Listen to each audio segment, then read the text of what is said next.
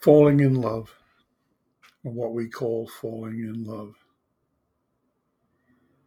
is the opening, the remembering, the awakening, if you like, to that which you had long thought lost in you out of your separateness and experience.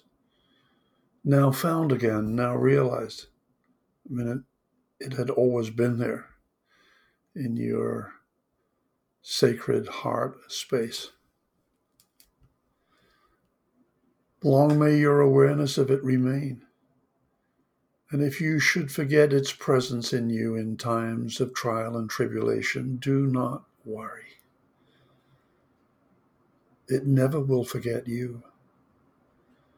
Its truth forever, your guide and friend.